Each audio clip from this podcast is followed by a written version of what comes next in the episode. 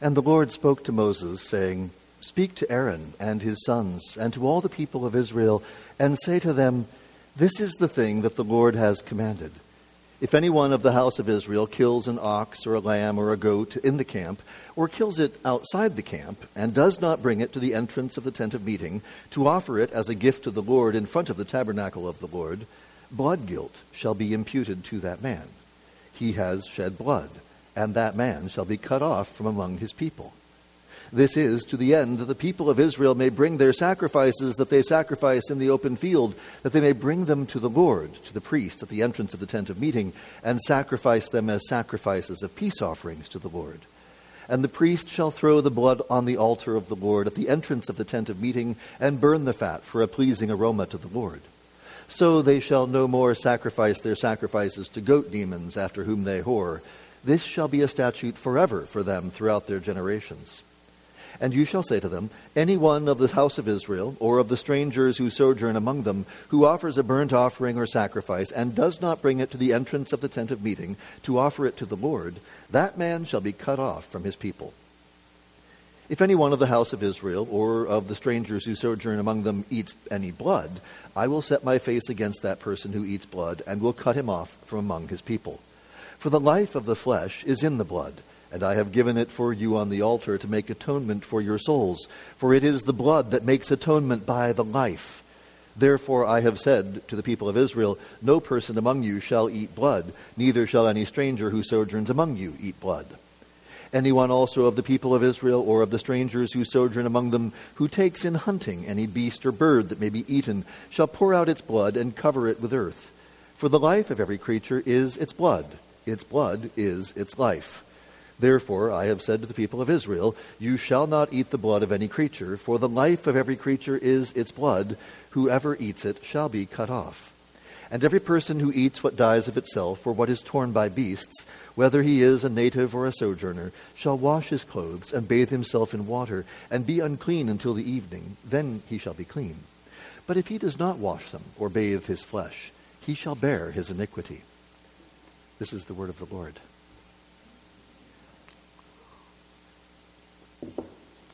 it has been said, and I think well, that the whole story of the Bible, indeed the whole of human history, rides on the current of blood. Think about that picture. A river of blood that carries the whole of human history. Starts already in Genesis 4. The blood of Abel crying out to God from the ground for justice. And of course, in the Exodus, the first plague was turning the river Nile, the waters of the Nile, into blood. At the Passover, blood was placed on the doorposts of the house to prevent the angel of death from striking down the firstborn. The opening chapters of Leviticus spelled out in great detail how approach to God requires the careful use of blood. If you're going to come into the presence of God, you're not going to get there without blood here in chapter 17, right after showing us the, the, way back into the most holy place, the way back to the presence of God, or forward to the presence of God. The very first thing God says is to remind his people not to eat blood. Eating or drinking blood is a consistently cursed thing. Uh, Revelation 16 6 speaks of this. After the third angel pours out his bowl into the rivers and springs, they become blood. Echo of the Exodus plagues. And the angel of the waters says, Just are you, O Holy One, who is and who was, for you brought these judgments. For they have shed the blood of saints and prophets, and you have given them blood to drink. It is what they deserve. So the, the title of tonight's sermon should sound horribly disconcerting to you. Unless you drink his blood, you have no life in you. That is a nonsense statement from the perspective of all of biblical history. And yet, it's what Jesus says in John 6. Unless you eat the flesh of the Son of Man and drink his blood, you have no life in you. Now, now, when Jesus said that, it caused many of his disciples, many of those who had been following him, to be like, we're done. This guy, this, no way.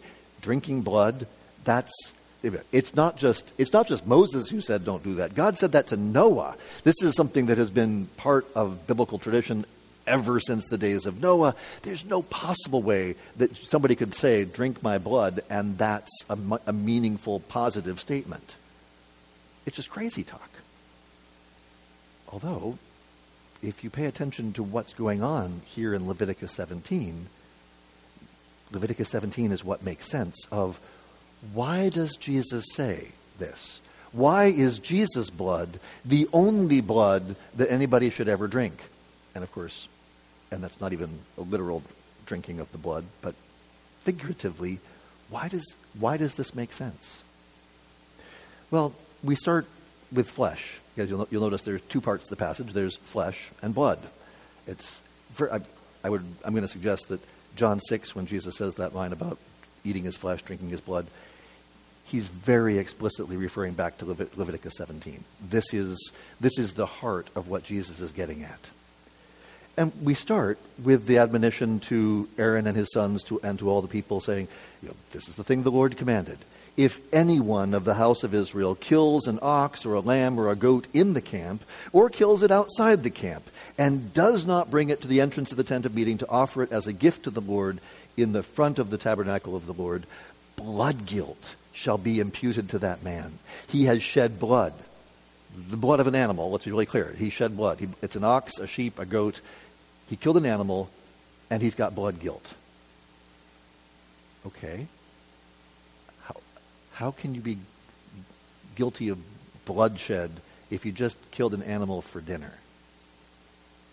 Well, if you want to have meat for dinner and you're living in the wilderness camp, then you need to bring that animal to the tabernacle and slaughter it there and offer the fat, the liver, and the kidneys uh, as, as in part of the peace offering, give the priest a portion, and take the rest home. Now, it's also worth noting that this regulation only applied to the wilderness camp. Once the, Israel enters the land, there's a new regulation. De- Deuteronomy 12 says that if you live far away from the tabernacle, because obviously in the wilderness camp this works, everybody is a short walk away from the tabernacle. Everybody can just walk right up to the tabernacle and take care of this. But once they're in the land, you're going to be a long ways away. How do you follow what God requires? And in Deuteronomy 12, God says that if they are far away from the tabernacle, they can slaughter animals in their own towns as long as they follow the, the, the, the slaughter routine of the tabernacle. So, in other words, you, you, you, when you kill it, you drain out all the blood and pour it on the ground. Um, and that's, so it's not actually bringing it as an offering, but it's like an offering. But this short duration of this regulation did not render it pointless. In fact, this is something that has been building up throughout our whole study of Leviticus, and we can't avoid it anymore.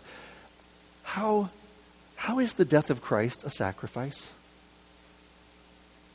Because the, this, I mean, we're just we're being told here that any offering, any sacrifice, must be brought to the tabernacle. Jesus never died. He never, he never got near the temple the day he died. He was taken outside the camp and slaughtered there. This is not a place of sacrifice. This is not a place of offerings. This is actually something contrary to what where an offering should be made. According to the Levitical rule, every offering is killed at the tabernacle. And so, but Hebrews, when Hebrews is, and we've seen how Hebrews reflects on this, when Jesus offered himself, where did he offer himself? We, often, we oftentimes talk about Jesus shedding his blood on the cross, and it's true, he did shed blood on the cross, but that's not where he made atonement for us. He made atonement for us when he brought his blood into the heavenly Holy of Holies and presented his blood there. After all, as we saw last time, as long as the earthly sanctuary is standing, it was a reminder that the way into the heavenlies was shut. What Jesus does in his, in his offering up of himself, he's, he offers up himself to God. And so his, he is not following the Levitical rule. This is part of the point that, that Hebrews is making about how what, what, what order of priest is Jesus? Is he of the order of Aaron? No. He's of the order of Melchizedek.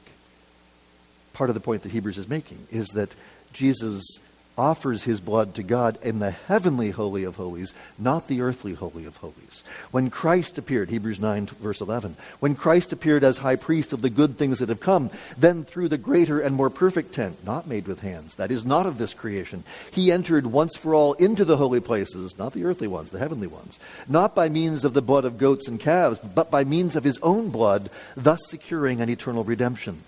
For if the blood of goats and bulls and the sprinkling of defiled persons with the ashes of a heifer sanctify for the purification of the flesh, how much more will the blood of Christ, who through the eternal Spirit offered himself without blemish to God, purify our conscience from dead works to serve the living God? So when Christ is crucified outside the camp, think about what the, the, what the, what the Jews are saying. The chief priests are saying, this cannot be an offering because offerings would be made at the temple. So for Jesus to be sent outside the camp to die, outside the city, this, this is emphasizing he is cursed. He is far away from God. But this was part of God's point. Jesus is taken outside the camp. Why? Well, Hebrews 13 reflects on this. Hebrews 13:10 says, "We have an altar from which those who serve the tent have no right to eat." For the bodies of those animals whose blood is brought into the holy places by the high priest as a sacrifice for sins are burned outside the camp. Think about, remember the sin offering.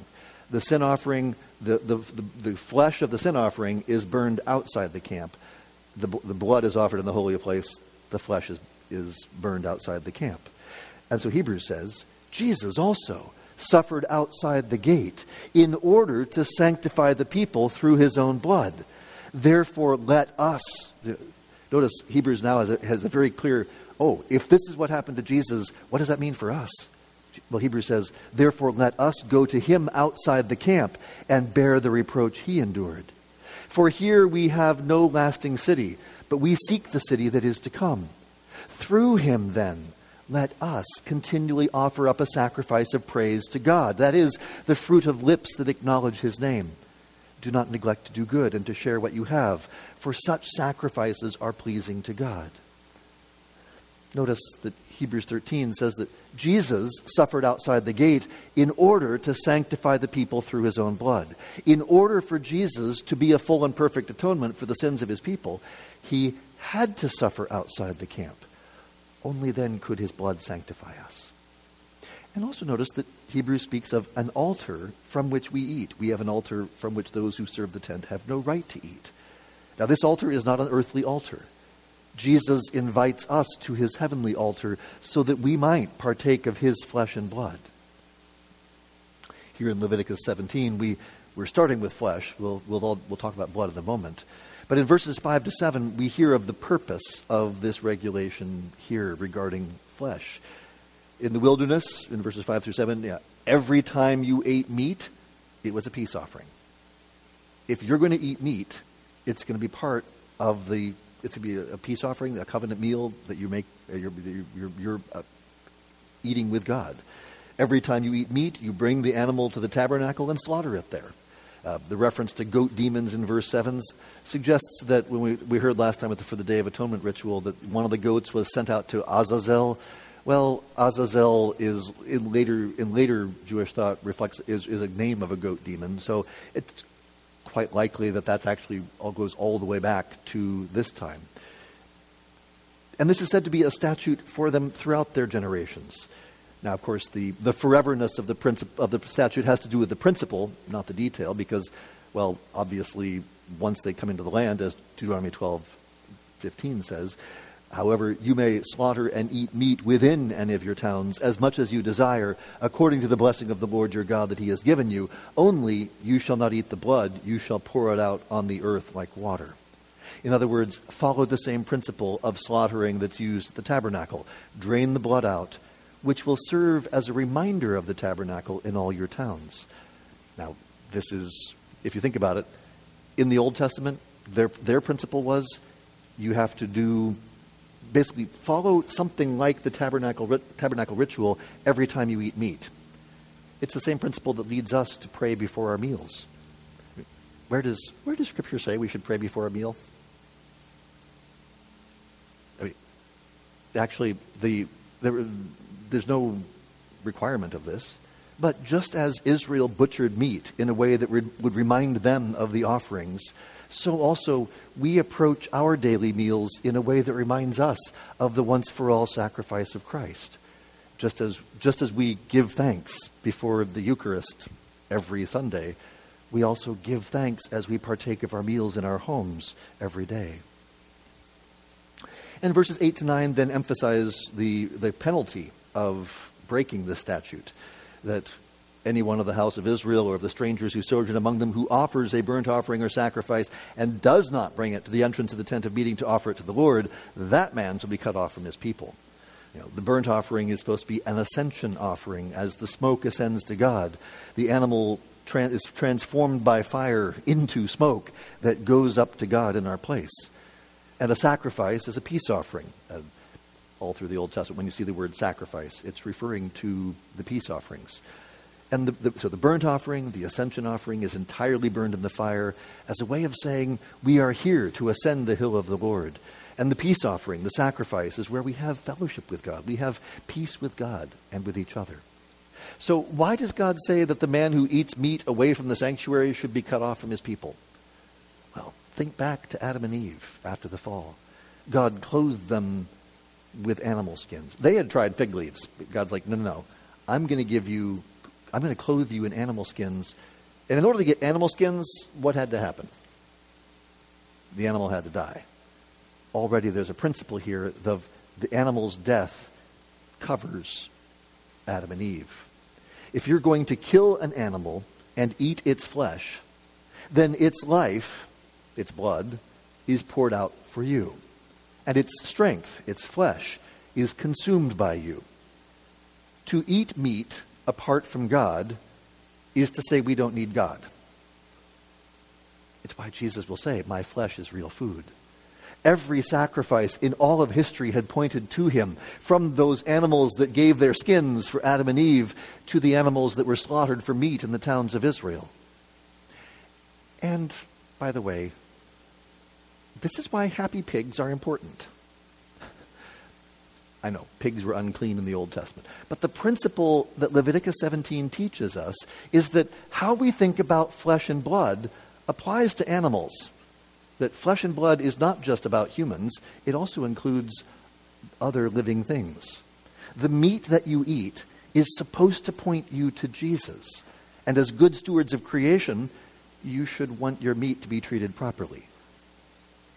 I've heard of uh, in some religions, they ask forgiveness of the animals that they eat. That's going too far. But there's usually a seed of truth in every erroneous practice.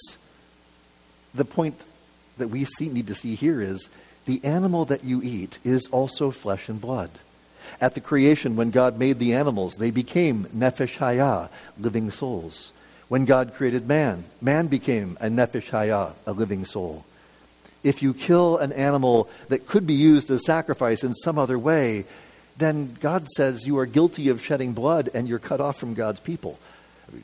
We saw this morning about our, the dominion that God gave to man. Dominion means lordship, and how we rule is important. We should exercise lordship over the creatures the way that Christ exercises lordship over us. It's the way we treat the, the, the lower creation if you think about it, uh, the lower creation is probably safe to say closer to us in terms of orders of magnitude than we are from God. God is infinite, we are finite. Other creatures are also finite like us. We are more closely related to animals than we are to God in, with respect to creation. The difference is that with respect to, you might say, personality, God created us in his image, and so he made us to reflect him. And so that means the way that we treat the lower creation is really important. And for us to sort of treat it in a slovenly way is not proper. Much of big food today is ruthless, greedy, and deceitful, and it shows in the way they treat the animals under their care. So, how you treat flesh is important. Um, and you may have noticed that the central concern is in how you slaughter the animal to make sure that the, the blood is thrown on the altar, or in Deuteronomy, when the broader pr- uh, principle is allowed of, of slaughtering meat in your towns, the principle uh, was that the blood should be poured out on the ground.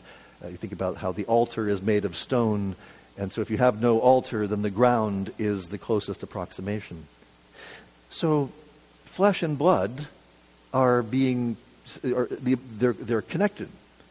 And they go together, except when you're eating. This is where the transition comes in verse 10 to the question of then eating blood. Why does God forbid Israel to eat blood? Well, it's because the life of the flesh is in the blood.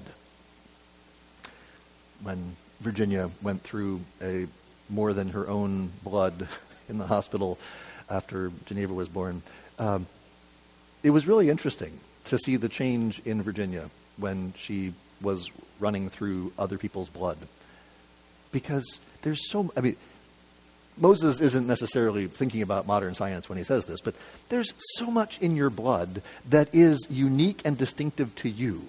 And so when your blood is gone and you got some, uh, uh, now they, they do pretty well at, at stripping out all the, a lot of the extra stuff from people's blood. But still, when you get blood transfusions, it's other people's blood running through your veins. And it's not surprising that a person's personality can change a little bit when they go through a lot of other people's blood.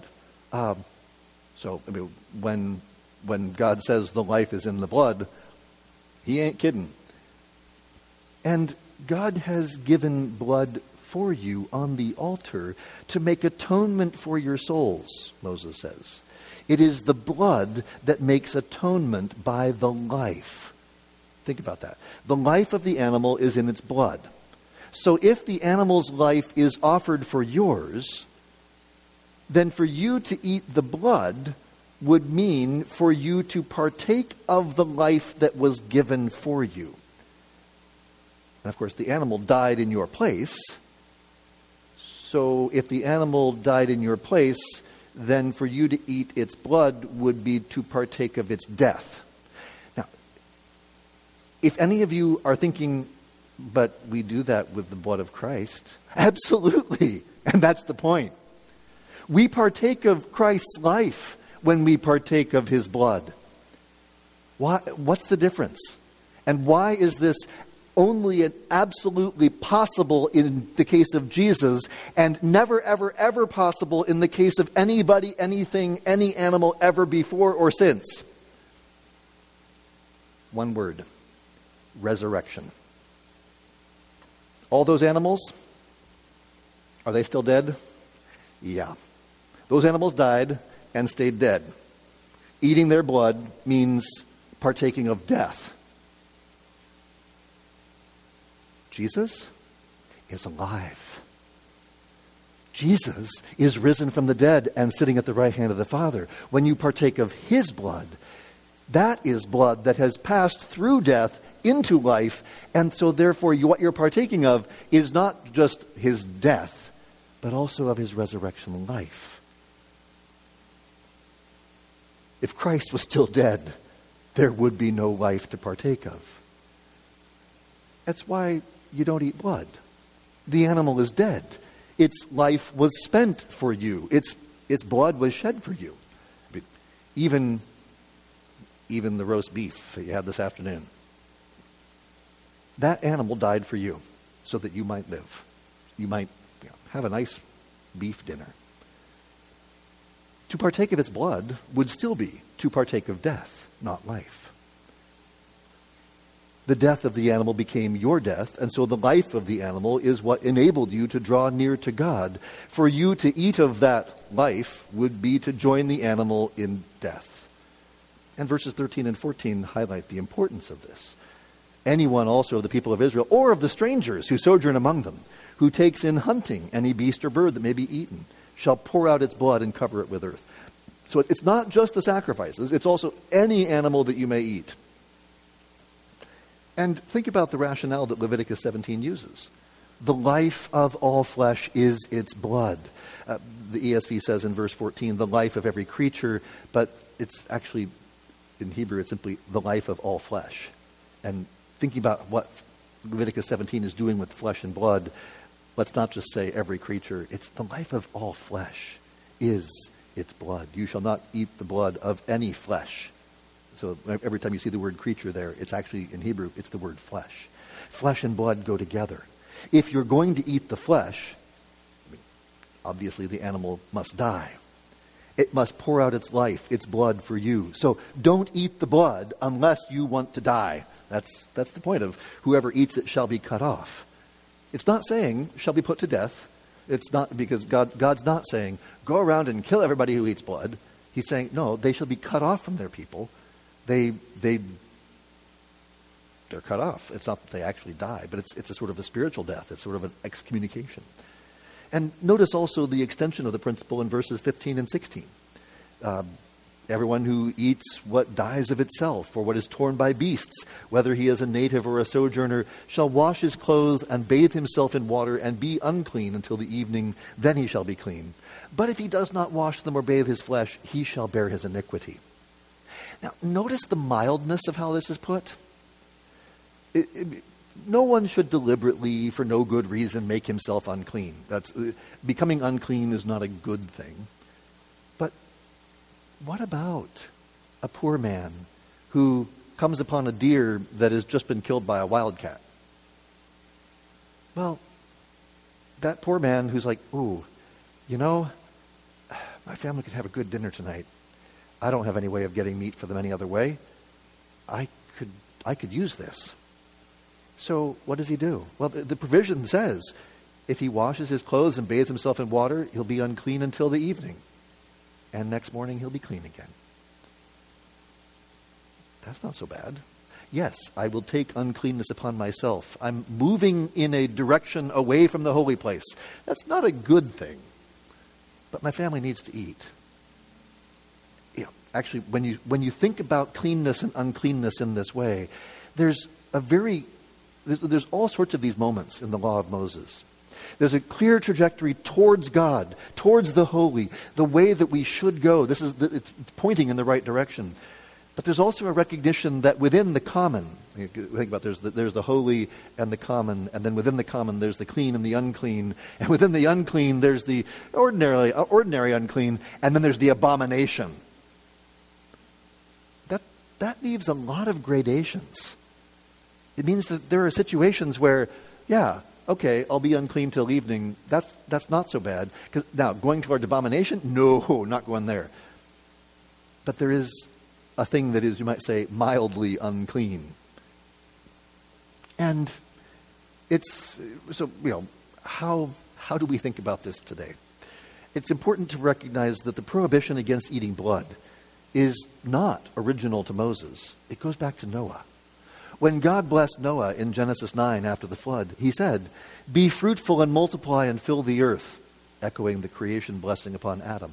The fear of you and the dread of you shall be upon every beast of the earth, and upon every bird of the heavens, upon everything that creeps on the ground, and all the fish of the sea. Into your hand they are delivered. Every moving thing that lives shall be food for you. And as I gave you the green plants, I give you everything. But you shall not eat flesh with its life, that is, its blood. And for your lifeblood I will require a reckoning. From every beast I will require it, and from man. From his fellow man I will require a reckoning for the life of man. Whoever sheds the blood of man, by man shall his blood be shed. For God made man in his own image. And you, be fruitful and multiply. Increase greatly on the earth and multiply in it. So the prohibition against eating blood came from the Noahic covenant, and thus applies to all humanity. It's, by the way, also why the apostles include the prohibition in the Jerusalem Council in Acts 15. The Jerusalem Council was asked uh, whether Gentiles needed to become Jews in order to become Christians. Do they need to be circumcised? Do they need to ob- observe the law of Moses? And the answer was no. As Peter puts it in Acts 15, verse 10, why are you putting God to the test by placing a yoke on the neck of the disciples that neither our fathers nor we have been able to bear? So the Jerusalem Council decides no, the Mosaic law is not to be imposed upon the Gentiles. But what does the council say the Gentiles should do? In Acts 15, verses 28 and 29, they say, For it has seemed good to the Holy Spirit and to us to lay on you, Gentile Christians, no greater burden than these requirements that you abstain from what has been sacrificed to idols, and from blood, and from what has been strangled, and from sexual immorality.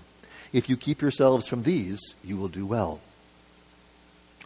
In other words, this is basically the provisions of the Noahic covenant. And some people say, oh, well, it says that they were to abstain from what has been sacrificed to idols, but then Paul says that, you know, he'll, he'll, allow people to uh, uh, eat things that have been sacrificed at idol temples. Notice how Paul does it. Paul distinguishes between the point of the prohibition. Now, what, when it said, abstain from what has been sacrificed to idols, what does that mean? Did that mean, oh, if the animal was slaughtered at a temple, don't eat it? Or did it mean, don't partake of idol feasts? This is the point they run into in Corinth, where the Corinthians are like, okay, everything sold in the meat market was slaughtered at a temple. So does that mean we can't eat meat at all? And Paul says, no, no. Eat whatever is sold in the meat market with, with a clear conscience. The earth is the Lord and the fullness thereof.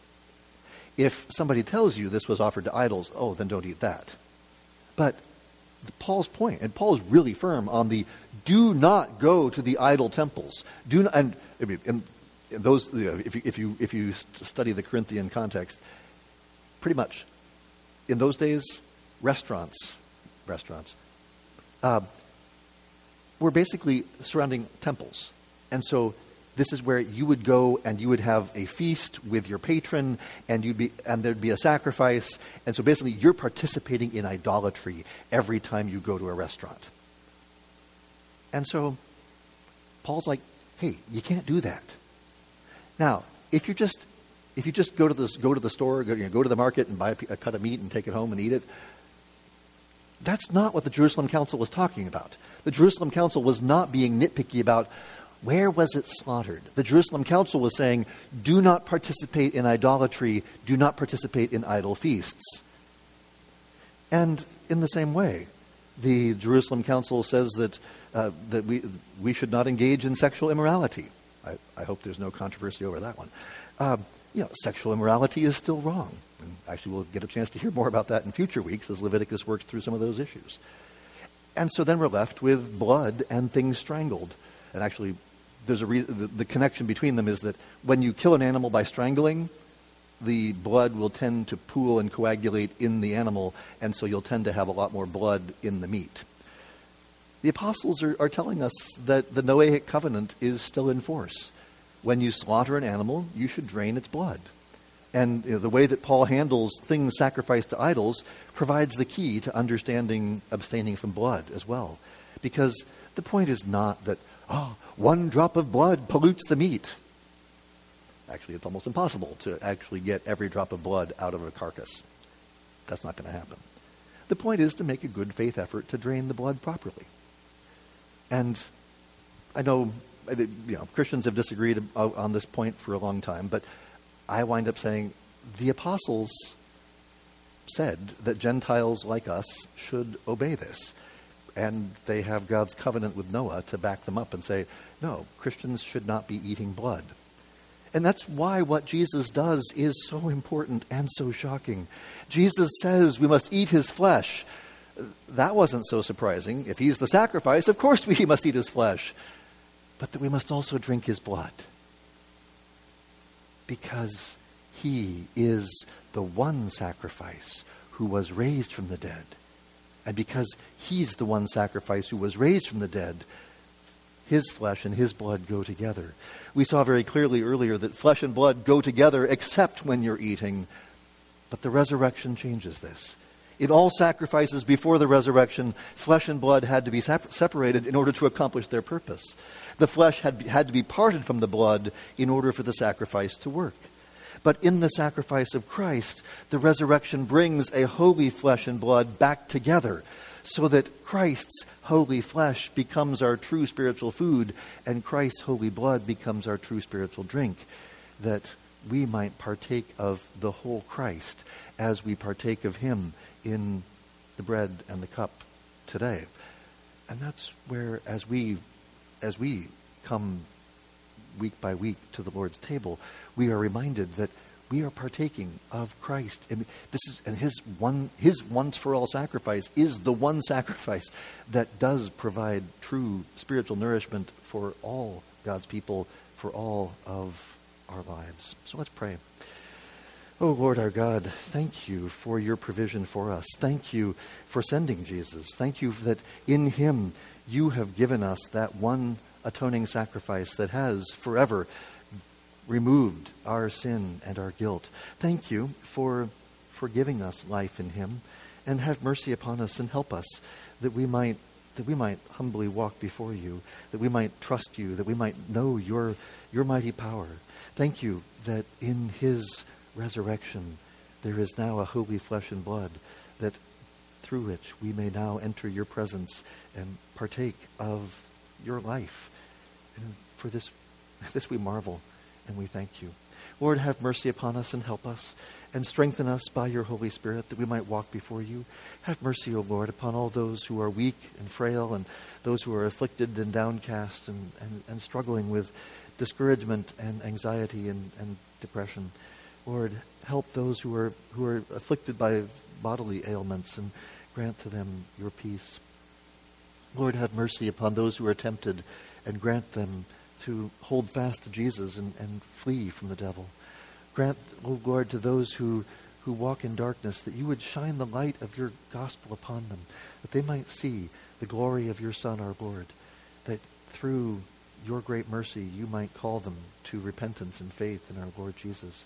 Help us, O Lord, as we walk before the watching world, that, that they might see in us and, and hear from us the glorious gospel, that as they see the light, the light of Christ in us, may they, may they ask, and may, may you give us wisdom to answer wisely of the hope that is in us, that we might show them the glory of Jesus.